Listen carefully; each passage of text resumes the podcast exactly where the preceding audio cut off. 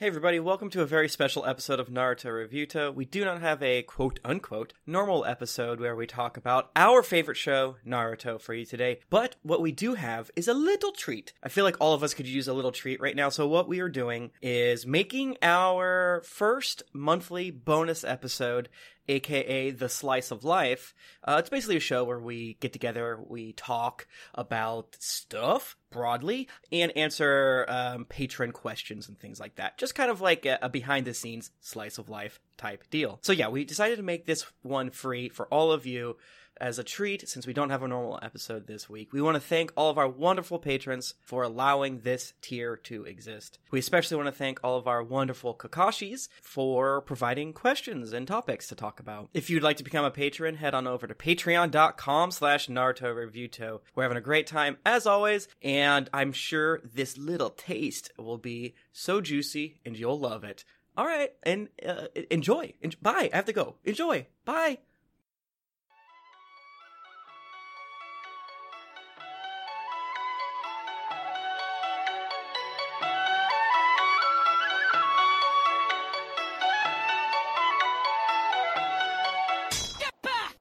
Everyone, and welcome to our very first Patreon bonus episode called Slice of Life. My name is Jessie, and I am joined today by Kim. Yay! It's Jessie! I love Jessie! Oh, thank you. Y'all ever heard of Jessie? I love Jessie. We're also joined by Tim. Sup? And Josh. Hello, welcome. Thank you for having me, Jessie. Yeah. Welcome. I'm imagining we're at a little tea table and there's a little cake in the middle. I wish I could bake us a little cake. Okay. Oh, hell yeah. Awesome. So this is our Patreon bonus episode. This is our very first one, which is really, really exciting. So our idea for this is kind of getting suggestions from what our patrons would like to hear from us about basically anything. It doesn't even have to be Naruto related. It can absolutely be Naruto related though. So we're going to kind of take your suggestions and talk about them, and also maybe just talk a little bit about like whatever is happening in our lives that we want to share as well. So yeah, I like that. And since this is the, you know, the first one, I feel like it's cute to kind of be a little more freeform, a little more holistic, a little more zen, a little more orb. Yeah. A little more orb. I don't know what I mean when I say that, but I think everyone knows what I mean. Yeah. Yeah, I think it's an energy. It's a mood. The Final Fantasy 9 boss that is really hard that you have to fight as like the extra bad boss, I think his name is Ozma, is just a circle. It's like a weird circle of like swirling bullshit. It's really hard. I don't think I beat it. You can get it as a mount in Final Fantasy 14. Oh, you can? Yeah, you can ride it as a mount. You actually fight it, and then you get it as a mount. That's funny. Final Fantasy 14 is some like god level mind shit, galaxy brain shit. Yeah. Yeah. Damn, there's a lot of menacing orbs in JRPGs. It seems to be like a common thing. Okay. Yeah. Persona 4 Golden? Mm-hmm. Had that big bat orb. Yes, the boss is an orb. Yeah, the final boss is an orb. Persona 5 has a whole bunch of orbs, and I like the orbs that you hit, and when they say "ouch," they kind of like break apart, kind of like the one of those fucking orange eggs that people were into, where you smash. It's chocolate. Yeah. It's a chocolate orange, and you hit it. Oh, yes. Oh. Man, I want to eat one of those. I am obsessed with those. I don't ever know where to get them, but every time they appear in my life, I always want one. Ooh, I think they're icky. They seem like a Christmas treat. Yeah. Chocolate and orange is not my friend. I don't know. It's not what I'm into.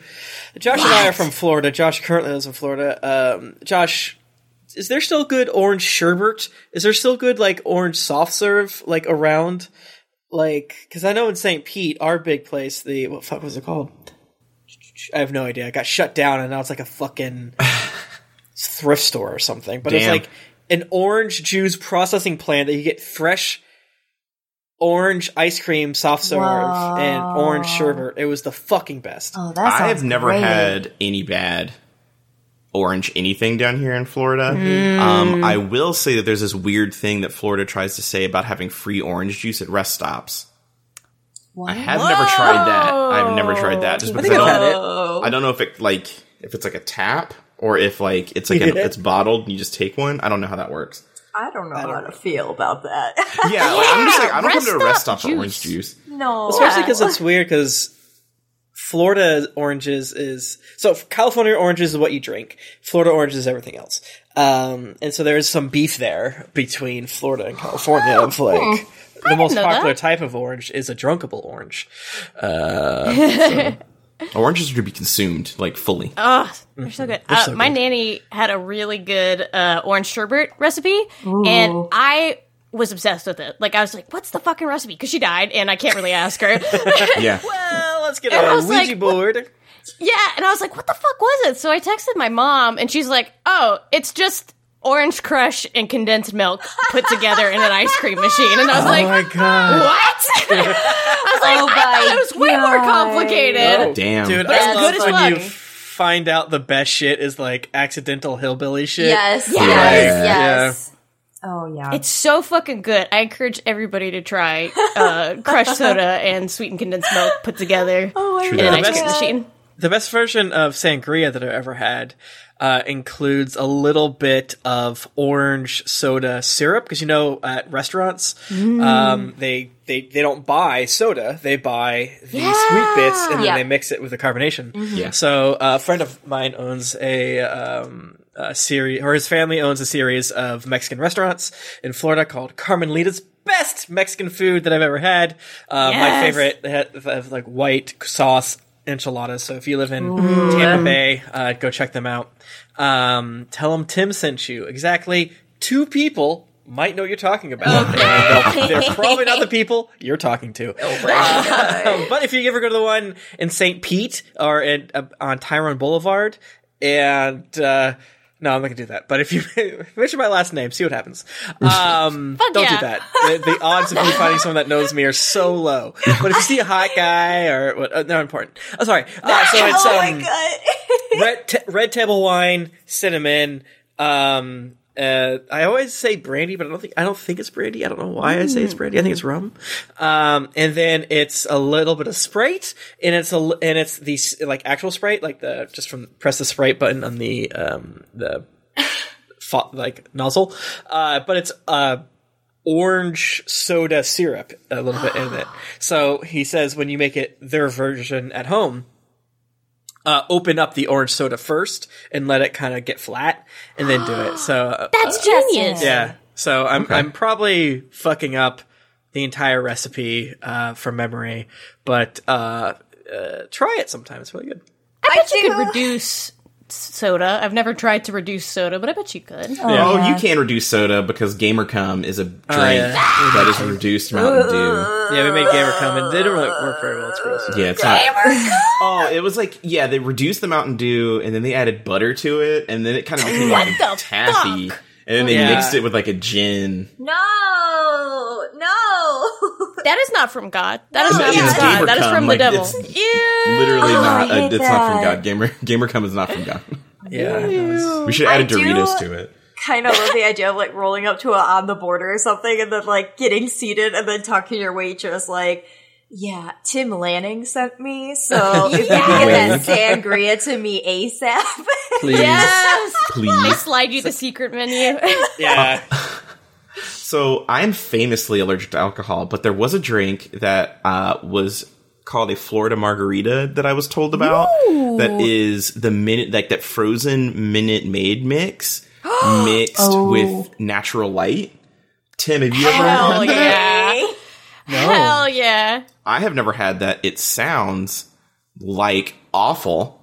Sounds like a tummy ache. Yes. Yeah. Sometimes shitty beer can taste sweet in a way that like not shitty beer can. Like all beer is kind of is sweet for sure, but we did a blind taste test sort of thing. Like it was basically a bracket, like a Final Four basketball style bracket. Oh hell yeah! Oh my God. Of beers, and it was so interesting because not knowing what they are and drinking little tiny cups of it, you definitely thought that like the shitty beer was good and the good beer was bad. Yada yada yada.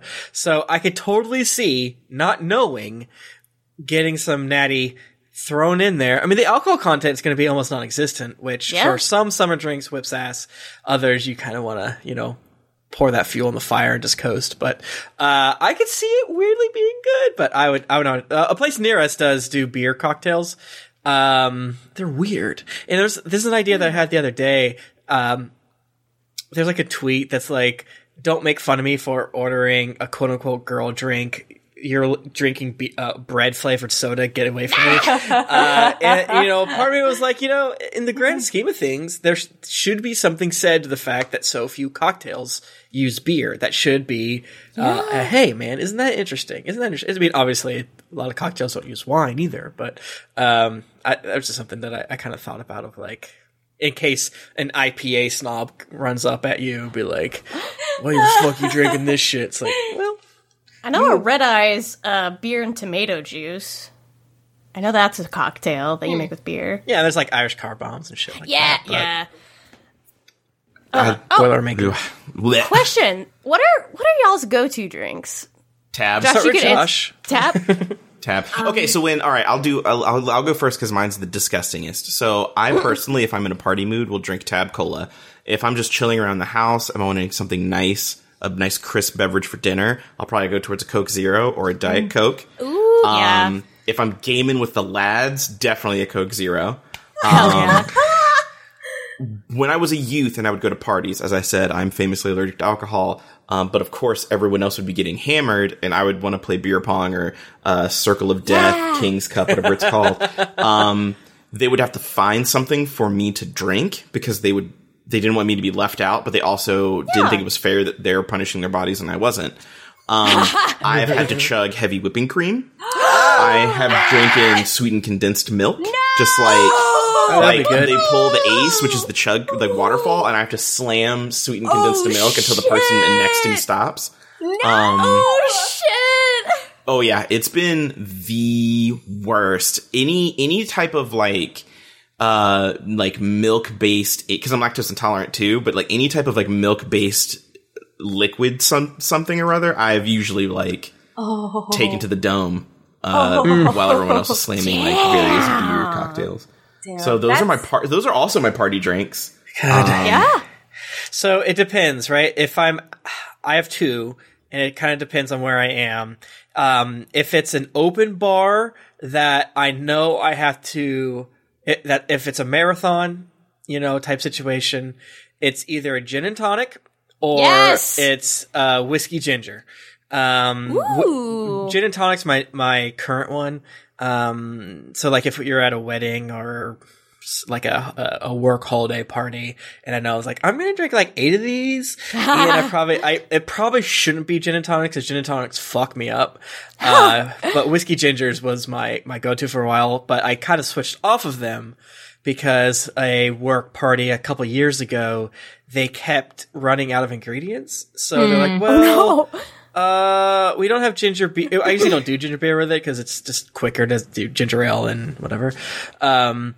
But they did like scotch and shit like that, and he's like, "It's the same thing." It's like scotch, it is not the same thing. No, and I kept like talking to the other bartenders, like that guy kept giving me this weird shit. So if it's like a simple quick thing, I'll do like your 3 ingredient cocktails. If it's like me with my bro out just fucking talking, it's Manhattans, buddy. Fucking Tim, are we like secret siblings? Because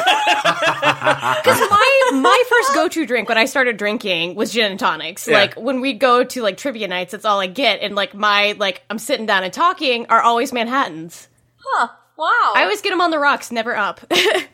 I get them up normally, but yeah. Partially that's just because my friend Anderson.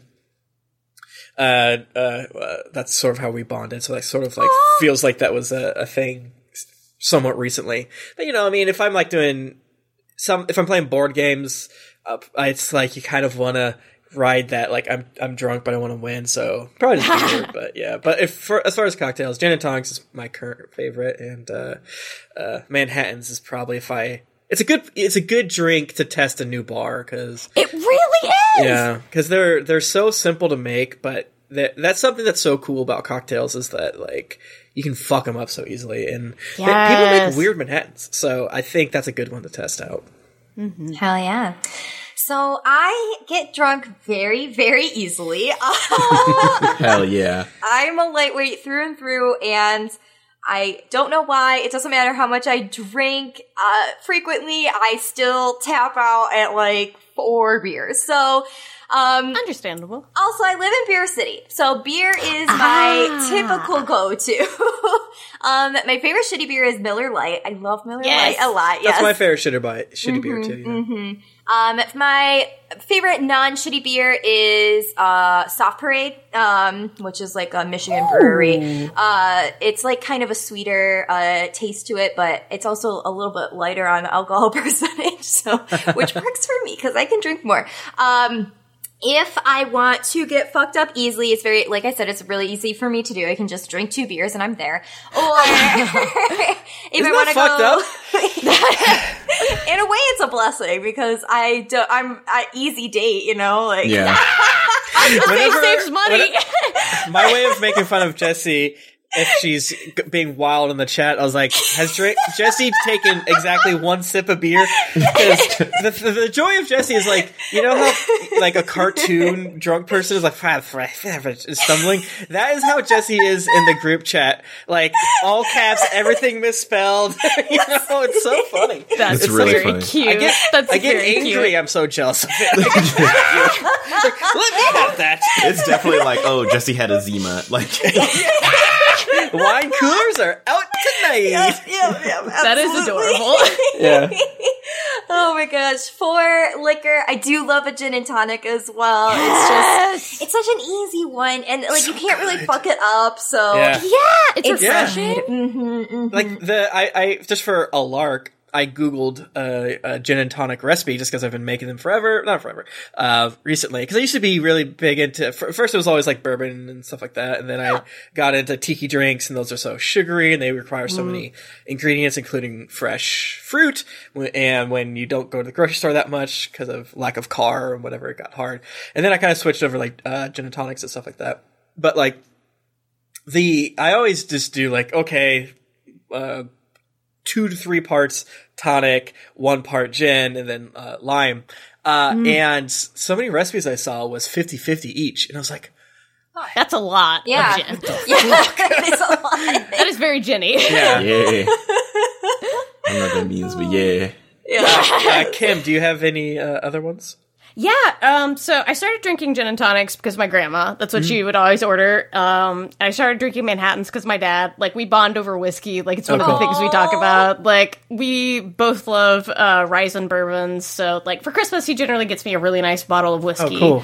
But my drink, when I am hanging out with the girls or just want to treat myself, it's called a Hummingbird. Ooh, and it's champagne, Saint Germain, which is an elderflower liqueur, club soda, and lemon. Oh my god. It tastes... I just googled Hummingbird. Refreshing. It tastes like light. It's so nice and bubbly, and I'm a bitch who loves sparkling white wines, sparkling rosés. If it's got bubbles in it, I will drink it all. Are you sure it's called a Hummingbird? Because the googling I have is a lot of rum. A rum cream liqueur. If you look up Saint Germain cocktail, that could also be it. I was taught it as the Hummingbird, but the Hummingbird is also like 20 different things. It's probably one of those local things where it's like it has a name at one place and then it's like replicated and has like 100 other 50 names. Yeah, for sure. We just got there's this cocktail box, you know, like a Blue Apron thing, I forget what it's called, where they send you all the non-alcoholic drinks and then make fun cocktails. And this, it sort of sucks because like our first month that we got it like several years ago, but when we re-upped because of COVID, the first one was like something that we're not super interested in.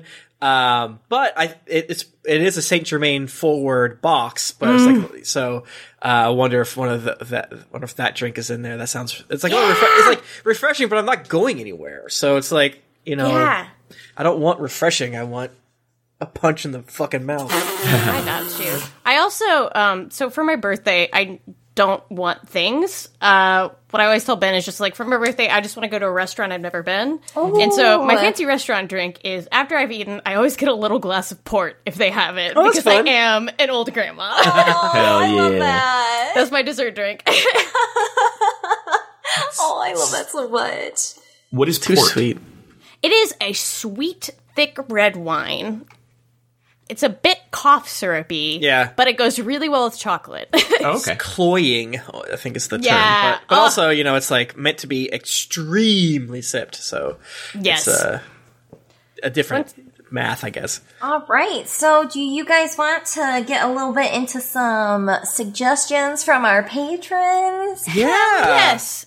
Hell yeah. So, if you are a patron listening right now and you want to submit a suggestion for us to talk about, simply go into the Discord for Naruto Reviewto, and there's a suggestion channel open to you, and you can go ahead and put that in. However, suggestions are locked for Kakashi tiers and up. So, if you're Kakashi tier, yes, thank you so much, but yes, go ahead and fill the suggestion channel with as many things as you would like. Awesome. So the first one we had that I thought would be fun, since it's pretty topical, is Haikyuu. Someone did want us to talk about Haikyuu and our feelings with Haikyuu. So I think for Haikyuu, what we can do is talk about like our favorite characters, why they're our favorite characters, if you really want to get into it, your favorite ships, and what you love, or if you don't like Haikyuu, what you don't like about Haikyuu. I don't know if any of you read the manga? No. I have. I think I got to, 100+ chapters in, but then I haven't read it since. Yeah. Do you know if the anime is caught up to where you read, or? I have no idea. I honestly don't remember a lot of what I read, so I am not going to say any spoilers, because I don't remember things. Yeah. I am caught up as the anime has aired, and Haikyuu is probably my favorite Full Metal Alchemist anime. It might even just be my favorite anime just because, you know, it's just so good and emotional and all that stuff. Yes.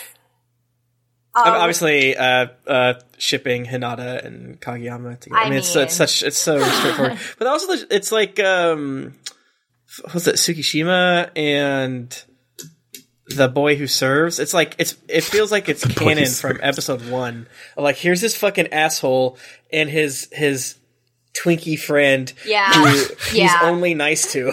You know, it's can calm him down and all that shit. It's like so straightforward. So I definitely have a really personal tie to Haikyuu in general. I was working at a really shitty job at the time when it kind of first became available to watch. And on my lunch breaks, I would take my iPad and go to this weird corner in the cafeteria and I would just watch Haikyuu. And it was the highlight of my day every single day. It was a really customer service facing job, so I was just getting yelled at by people all the time. So to be able to go and watch Haikyuu on my lunch break was such a joy, and it truly helped me through that job to such a high extent, because it's such an encouraging show, and it's such a feel-good show when you watch it, too. I'm not, a huge sports person by any means, but, oh, my God. Same. This made me want to play volleyball again. Yes! It's just so good. And all of the highs are so high, and, all the lows are so low, and it's just, it just hits all those perfect emotional beats. So, yeah, I love Haikyuu a lot. I am not caught up, unfortunately. I really want to watch the newer season, but it's just time. Where is she? I think my favorite ship personally is Asahi and Suga, the setter and the ace towards the beginning of the show. I'm sorry, I might be butchering the names. It's been a really long time since I've watched it this point. So, but I really love their dynamic. I really love that Asahi would kind of start to get a little panicky, and then Suga was always the one to talk him down, which I really like. I know a lot of people ship the, captain. The guy, the captain, the captain and the setter are definitely a really popular one, but the guy who, catches all of the, volleyballs that are about to fall onto the ground. Tanaka. No, is it Tanaka? No, it's Nishinoya. Yes, there it is. Yes, Nishinoya and Asahi a lot. Which is also great. I think it's a great dynamic, but I love the way Asahi and Suga work because it's like Suga like calms Asahi down a lot of times, and he's very like balanced. He kind of calms everyone down on the team. Yeah. Mm-hmm. I feel like you could make the argument for Suga for like any of the older guys. Mm-hmm. For sure. He's so like the foundation in a weird way. Yeah. And like kind of just like the like, I don't know, the person who's just always there for everyone too. Yeah. There's definitely like times when they talk about the emotions of like winning games and getting momentum and shit like that like he will run in and like punch people in the stomach and like, what are you doing? We're playing a game. And then like just resets them because like he'll just like punch them and like, slap them and they're like, got so caught off guard, but it's like, oh, he knows exactly what he's doing. He's like refreshing everybody. Yes. But yeah, so that's my thoughts on lovely Haikyuu. Hell yeah. I don't remember a lot. I checked on my anime list. I got up through chapter 193, and then I was just like, I won't read this anymore for no reason. But I remember one thing that they... Yeah, right? One thing I remember they did really well, that's sort of like Naruto, is they take the opponents and they give you good detail on them and backstories and make you care about them. And I just, I love shows that do that. I love big ensemble shows. Yes. Yeah, I mean, one of the most popular ships is like not even on the main team, which is kind of funny. Yeah. Oh, Who's the guy on the Crow's team who is also just as excitable as Hinata? And, like, he's a little short guy. I think that's Nishi. It's either Nishi or Tanaka. Does he have, like... If he's the short guy, then it's Nishi. Yes, I liked him. If he's shaved head, then it's Tanaka. Tanaka's also great. Tanaka was originally my favorite character for a long time. He's so good. Yeah, Haikyuu's the weird show that I feel like... I'm almost better at processing emotions from it. Like, I remember when I started playing squash at work in order to work out and get some exercise. That's fun. Yeah, when I first started, I was like, okay, I got the point. Let's do it. Move on. Because very much a person who was raised in that, as we've mentioned before, of like, don't overly bring attention to yourself. Don't rejoice in your own works. That's the Lord. But, you know, watching Haikyuu with the boys, like, when they would score a point, just being, yes! And just, like, kind of thinking, like, I can do a little bit of that. It's such a sort of, like, silly but understandable thing of, like, no, you deserve to celebrate successes every now and again. And Haikyuu definitely helped that with me. And it definitely helped that I was playing, like, a one-on-one a ball back and forth game. So it made me better at squash and better at celebrating victories. Hell yeah. Hell yeah. Josh, I almost want to get like a tattoo of it. Oh, that would be sick as fuck. Hell yeah. Hell yeah. Get like a volleyball on your like sternum. Perfect. I mean, I have a so Hinata right here. You can't see it, but that's Hinata. Oh yeah. I love that. Oh my god. Yes. I'm obsessed with anime figures. Aww. Yeah. Well, yes. Like YouTube band. Yes. Perfect. That is very good. Josh, have you consumed Haikyuu at all? I have consumed Haikyuu TikTok. They stan Hinata on there from what I've seen. It looks like, I mean, everyone I know has always spoken like really highly of it. I haven't actually like witnessed the show myself, but I have seen like clips on Tumblr and like other things that like, his head! Oh, yeah. Yeah, like clips on like Tumblr and all that other stuff where you like, actually, that's kind of almost like the sign of like a good show is like when you see like a random ass clip on Tumblr and you watch it and you're like gripped emotionally by it and you're like, what is this? And then you have to go through like 75 million fucking notes to figure it out because no one wants to put it in the damn comments like, oh, this is what this is from. Yeah. It's so I haven't seen it myself, but I've seen like super cute stuff about it. And yeah, it's interesting because I feel like it follows the same similar trope of Naruto of like the main character being good but an idiot, and then having a emotionally stunted rival. But one of the things that I absolutely love about Haikyuu is that both Hinata and Kageyama are idiots. Just garbage brain idiots. So often the like the foil character is like really good but has shit together. But there's like episodes where the two main characters of the show have to like stay back at school until they can get their grades up, and it's because they're so stupid. Their brain is only filled with volleyball. I think that's such a cute. It'd be like if Sasuke was also like bad, dumb as fuck, stupid. Yeah, because like, I mean, I don't. I think it's dangerous and maybe problematic to read into different characters as having autism, but I think that the read on Kageyama many times has been very autistic. Very much, why are you mad at me? You messed up. I told you messed up. I don't have to, like. That's very much like I'm very focused on this. In order to do things, very much I have to like plan it out, which some autistic people have kind of said, I see myself a little bit into that. So who knows if the creators thought of it that way or anything like that, but I've talked... Oh, sorry. Oh, no, what were you going to say? I've talked about this a bit on Transformation Sequence, but my cute hot husband and I have what we like to call the theory of dumbass, which...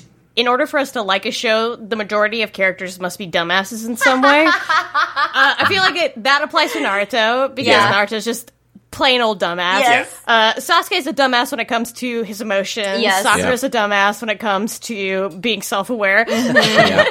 Same thing with One Piece. Like, all of the main crew are dumbasses in some way. And I don't know. I love a dumbass squad. I get that. I absolutely get that. Yeah. I'm also into a hashtag Team Stupid. Yes.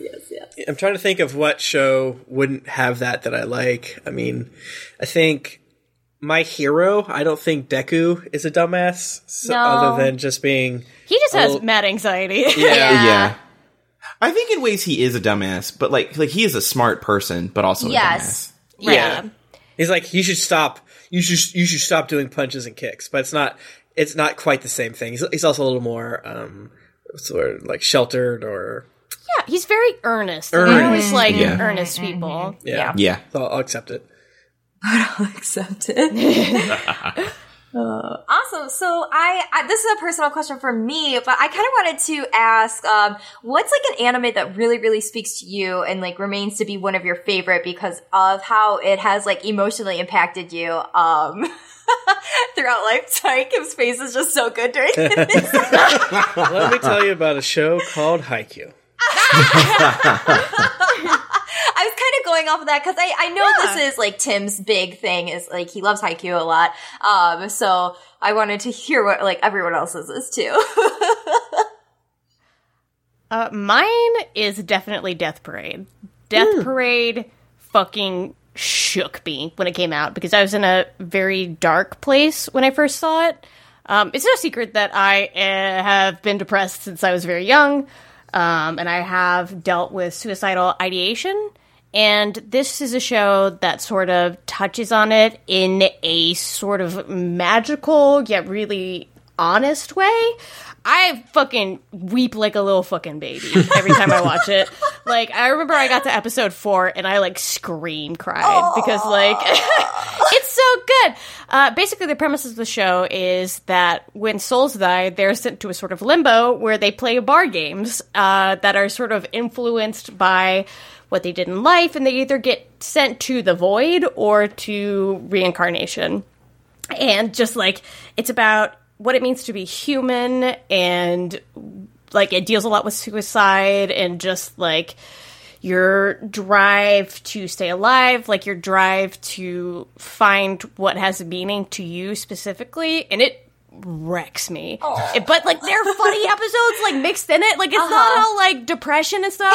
Also, it looks gorgeous. The studio that did it, Madhouse, is one of my favorites of all time. They produce some really great anime that I love, like Monster. Mm-hmm. But Death Parade, fucking hands down. That was the show that made me go to therapy. Oh, hell I'm not joking. That was a show that made me go to therapy. I believe it. Yeah. Absolutely. It's a masterpiece. Josh, what's yours? I was thinking about it, and I think I always come back to Fooly Cooly. Yes. Because when I saw that, I was at the... When I first saw Fooly Cooly, I was, like, at the age that I think it was meant for. Yeah. Where... Because the overarching... It's, like, wild animation. It's, like, goofy-ass story. It's condensed into 6, like, hyper-aggressive episodes. The animation is off the chain. Mm-hmm. The Pillows still have, like, an intense, like, resonance with me. Every time I hear The Pillows, I stand. The Pillows are so good. On Shooting Star. Yes. But there's, like, it's the story boiled down and, like, dug into is, like, a coming of age, like, going through puberty. Mm-hmm. You could even go as far as saying, like, losing one's virginity type thing. A very much, like, a coming of age tale in multiple ways. Yeah. For me, I was kind of at that point where I was, like, at the bridge to go to, like, okay, I'm no longer a literal child. I'm now, I'm walking towards becoming a young adult now. Like, going into teenhood, going into all of these new life experiences. Not a girl, not yet a woman. Yeah. Exactly that. Damn, that was a good Britney reference. That was very much, like, right at that point, like, going into that. And so, like, the show was really cool. To give it just give me almost like a visual guide to getting to that point. Mm-hmm. Yeah. And so that always, like, stuck out to me as being, like, my, like, that was my jam for a long time. And there are, like, other there aren't many other anime I think that have gotten me like that. There's, like, as an adult, like, Steven Universe ruined my life in a very fantastic way. Mm-hmm. But that's not an anime. But when it comes to anime, I always, like, duck back into Fooly Cooly. And there was, like, a thing I saw recently, and I think I shared it with, like, Jesse once, but it was, like, an Instagram story thing where you, like, circle the bands and they, like, battle until the end. You see what the band was. And when I did that, like, I always kept, like, circling back to Linkin Park. And Linkin Park is the same. Like, Linkin Park and Fooly Cooly happened at the exact point where, like, they appealed directly to me. And then from that point, like, I always grew up with Linkin Park. When they came out with another album, that's where I was emotionally, like, what that album was talking about. And Fooly Cooly was like, this starts where you needed it to. And then when you get to the end of it, like, that's where you need to be. Mm-hmm. That's really great. I love that. Awesome. So, Tim, I know we already talked about Haikyuu, but is there anything you want to, like, go off of or another show you wanted to talk about? Yeah, in kind of a smaller way. I think so much of me, as I've sort of talked about, like, just as a person, is I don't try very hard at things, and it's kind of silly to talk about, but, like, in a very small way, Goku has inspired me. Sometimes I use it as a joke thing, but, you know, I think when you just are shoved so much Goku content down your throat when you're a teenager, it's just so much of... It's the same thing. It was like Naruto or 1,000 other animes. It's like, I am not going to give up. I'm going to look into my own strength. I'm going to rely on my friends. And I remember, like, doing a long running thing with to raise, I think it was charity or something like that. It's called Ragnar Relay. And having to run, like, 6 miles and be like, all right. And it was after, like, sleeping, because you have to do, like, several stints. Like, it's like 80 miles total. Oh my god! Between, like, an entire team over, like, 2 full days or something like that. Or it was like 50. I don't really remember. So, like, this stint was my last one that I had to do. That was like 6 miles or something like that. After I did 2 previous ones, and like, I slept like shit in a van and woke up early, and I had the first leg that day. You have one team. 2 vans. So our van was like 5 people. The other van was like 5 people, something like that. So, like, this is my last stint that I had to do. And then you hand it off to the other team to kind of go back and forth so you can rest a little bit. And I was like, I'm going to fucking die. It was just like Goku! If Goku could do that, you know, it was like a little tongue-in-cheek, but sometimes you need a little tongue-in-cheek basic shit to get you through that. And, you know, like, just sort of that whole idea of escapism, you know, and seeing the good guys win. I think there's such basic power in more or less simple tropes there. So, I mean, I don't think I really felt a million emotions when I first watched Dragon Ball Z. Like, it did. Obviously, when Krillin died, I fucking lost it. But, like, just kind of like just the whole idea of just, like, digging deep. When you feel like you're empty, you can add a little more. Mm-hmm, mm-hmm, yeah. Mm-hmm. Oh, I love that. How about you, Jesse? Okay, so for me, it's Eureka 7. That anime holds such a special place in my heart. It's one of the... It's not the first anime I watched, but it's in the batch of, like, when I first started getting into anime, it was one of the ones I watched. And I relate very severely to a character in the anime called Anemone, because she has really severe emotional problems throughout the entire show. And she has problems controlling her emotions and, like, being able to act normal in a lot of ways.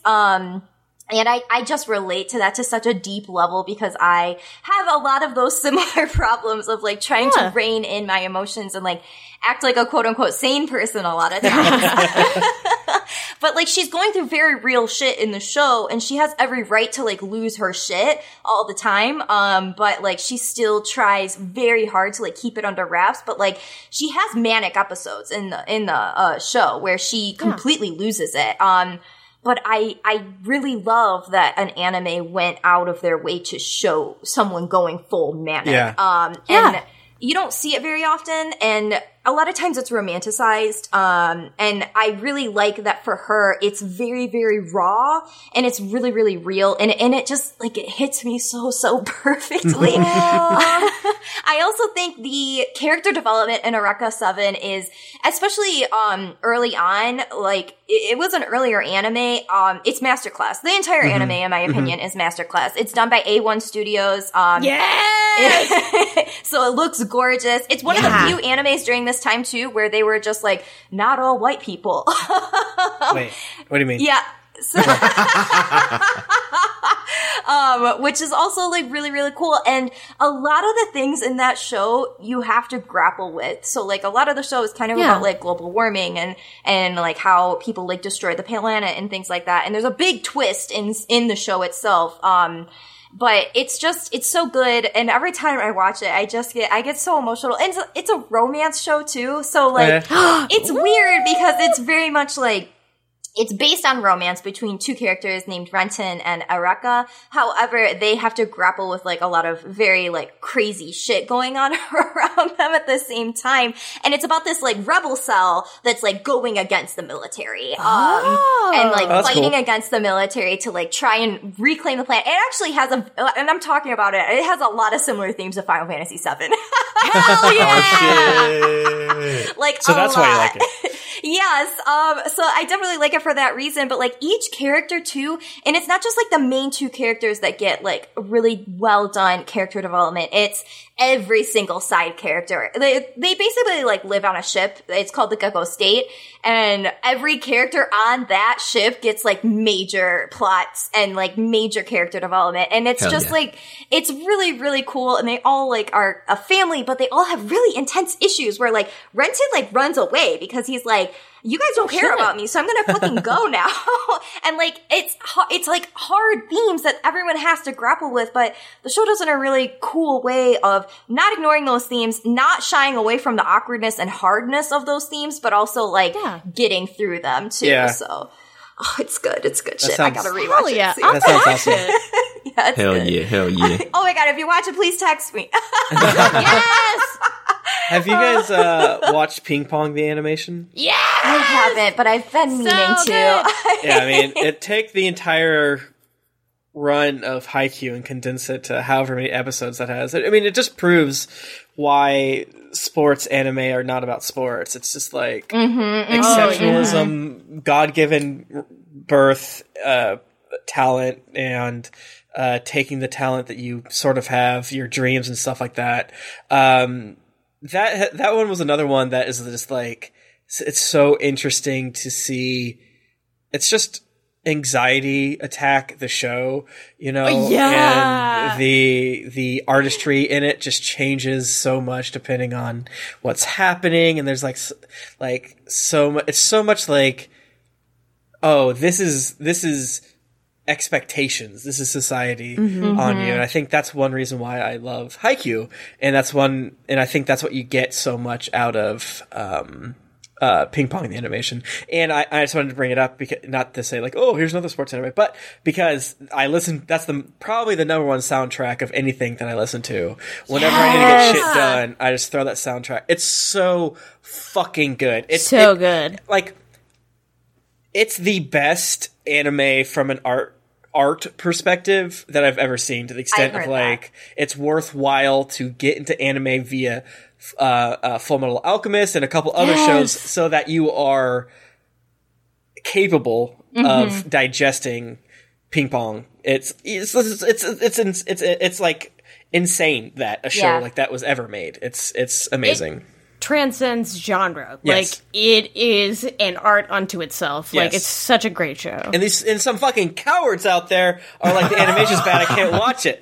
And it just drives me up on the fucking wall. Because, like, you know, like the whole Sakuga thing of, like, sometimes that they lean into just like the style over what, like, there's certain ping pong, and it's just they're playing ping pong, right?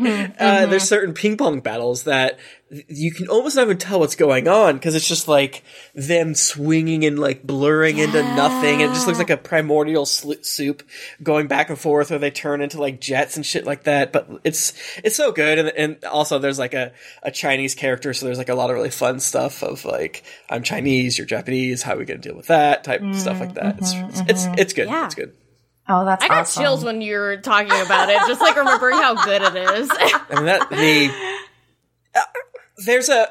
there's a song that just goes throughout the entire show, and then they explain, like, they're explaining it one way, and then they like reframe what the song is, and then it's like hummed by like another character, and you just start like bawling. It's so fucking. Oh my god! Because you just hear him just like humming it slightly. Because there's like, I won't get deep into it, but it's just like, just reframe. It's kind of stupid, but like the most recent expansion for Destiny 2, there is this thing of like the main bad guy is this lady called Savathun, and she kind of like corrupts everything and twists it. And there's always been this thing of the song of Savathun is gonna like destroy us, and she gets like a little bit of the song through, and they introduce Shadowkeep.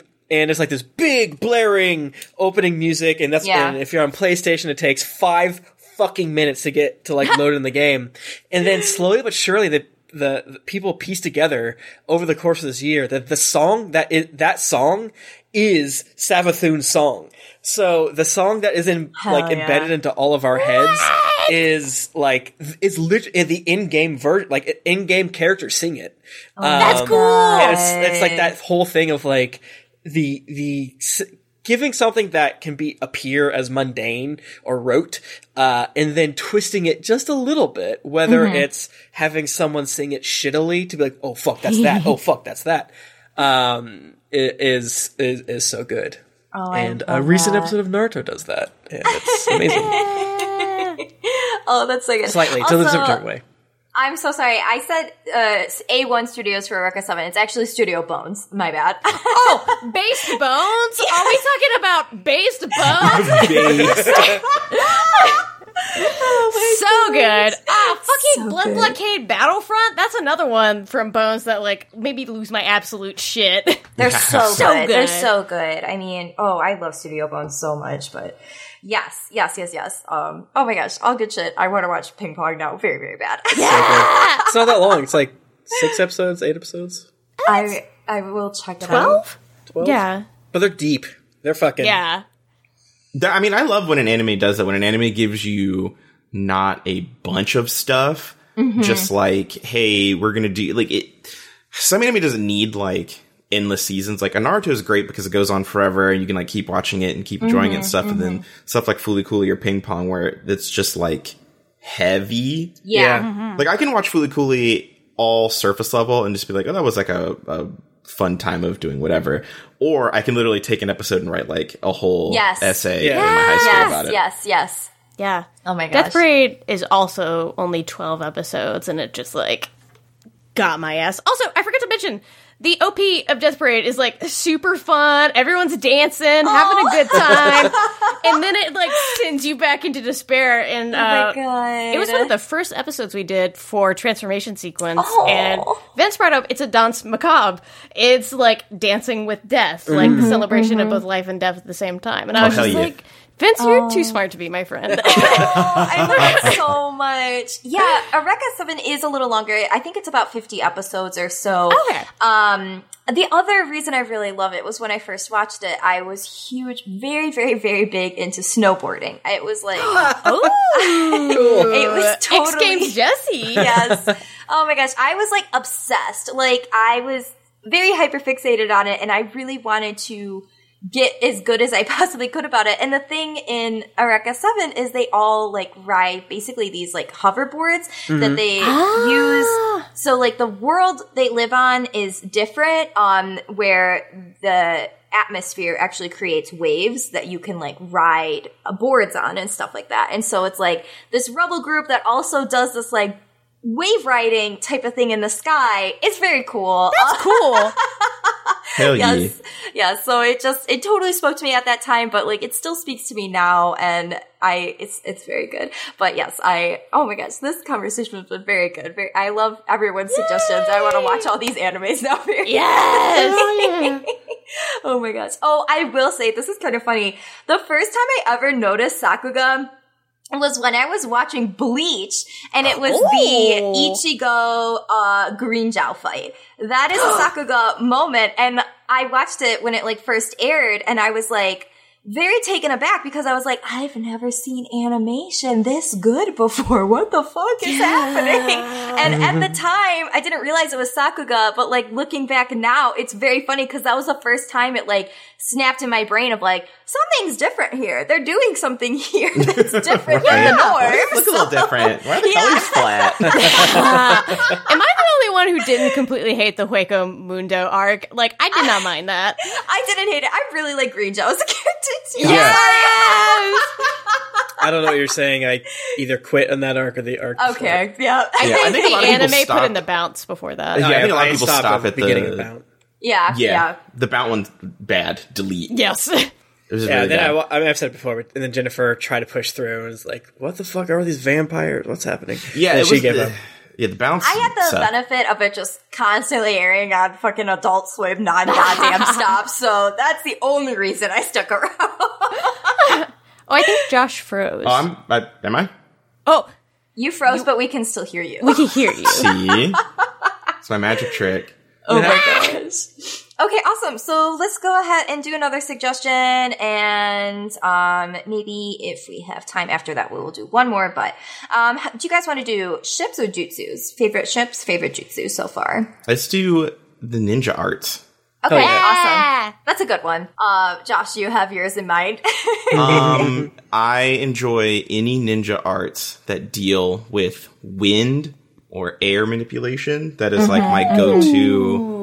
Like element of choice. When I was learning martial arts, I was very much, my instructor always told me that I was very aligned with wind and air movements. That's why I did open palm stuff. That's why I learned to circle walk. Aww. That's why my emphasis is on like freedom of movement and all that good stuff. And he said that's very something that comes from the air. I'm a Gemini. I would use an air sign. Yes!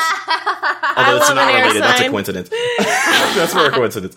But, because my instructor was was my opposite. So he was very, like, grounded and solid standing and very unmovable, where I was like, oh, no, I want to be free. Don't wrestle me. Don't grapple me. Let me bounce around. So anything that Tamari does, I'm into. Yes. I'm trying to think if there's any other instances of it before we get to other stuff. There's like, to be honest, there's like a lot of wind release stuff that comes up soon. Yeah. But yeah, anything that's like wind release, I'm 1000% there for. because that is always good. And Tamari is just like the perfect example of just being like, I'm going to blow this whole shit up with my fan. Absolutely. Awesome. Tim, what is your favorite jutsu you've seen from the show so far? I mean, I don't know. We can come back to you if you're not ready. Yeah, I don't really have one. I think like so many of the jutsus are kind of introduced as being initially overpowered, and you see their weakness, and you see some other horrific side ones. So I'm not even sure. I think Orochimaru turning into snakes was good. I like that. Yeah! I like that a lot. That was good to me. But I don't really have an answer yet. Okay. I am excited to have an answer. There's a lot of stuff I like, but nothing's really this is good because one day when we get to Shippuden, we can revisit this question. Yeah. Recheck in. Hell yeah. Also, Kim, what's yours? Without being too spoilery. Yes. I really like summoning jutsu. They so good. Are my favorites. Like, it's very fun to see who summons what and what it says about their personality. And there's some spooky summoning jutsu without, like, getting into the details. I really enjoy that. Yes. I also like body horror jutsu. Ooh. When people do weird shit with their body, it makes me pull my glasses down a little bit and say, I like Junji Ito.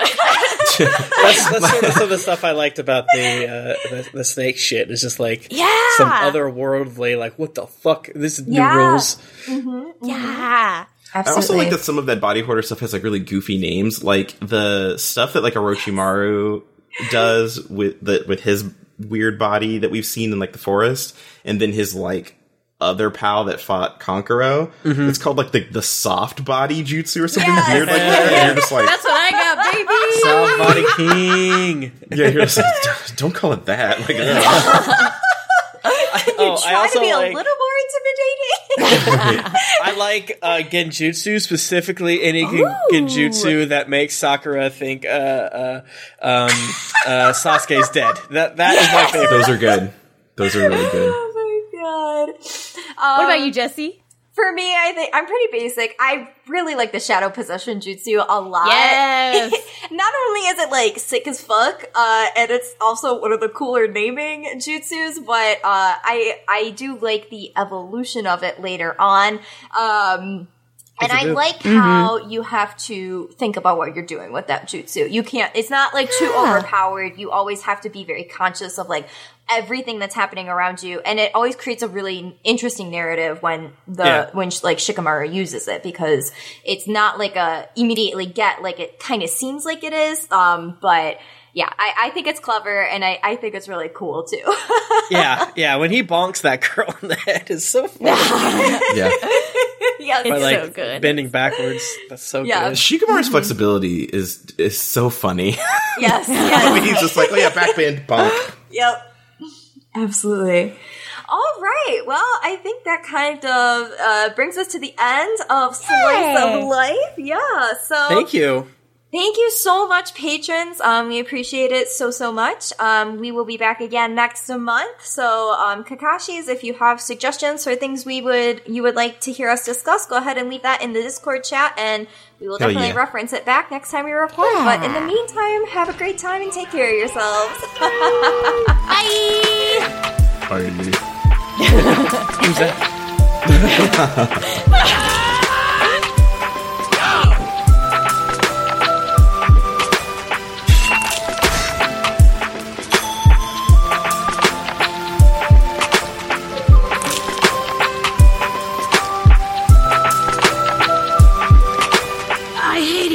Sasuke, and yet...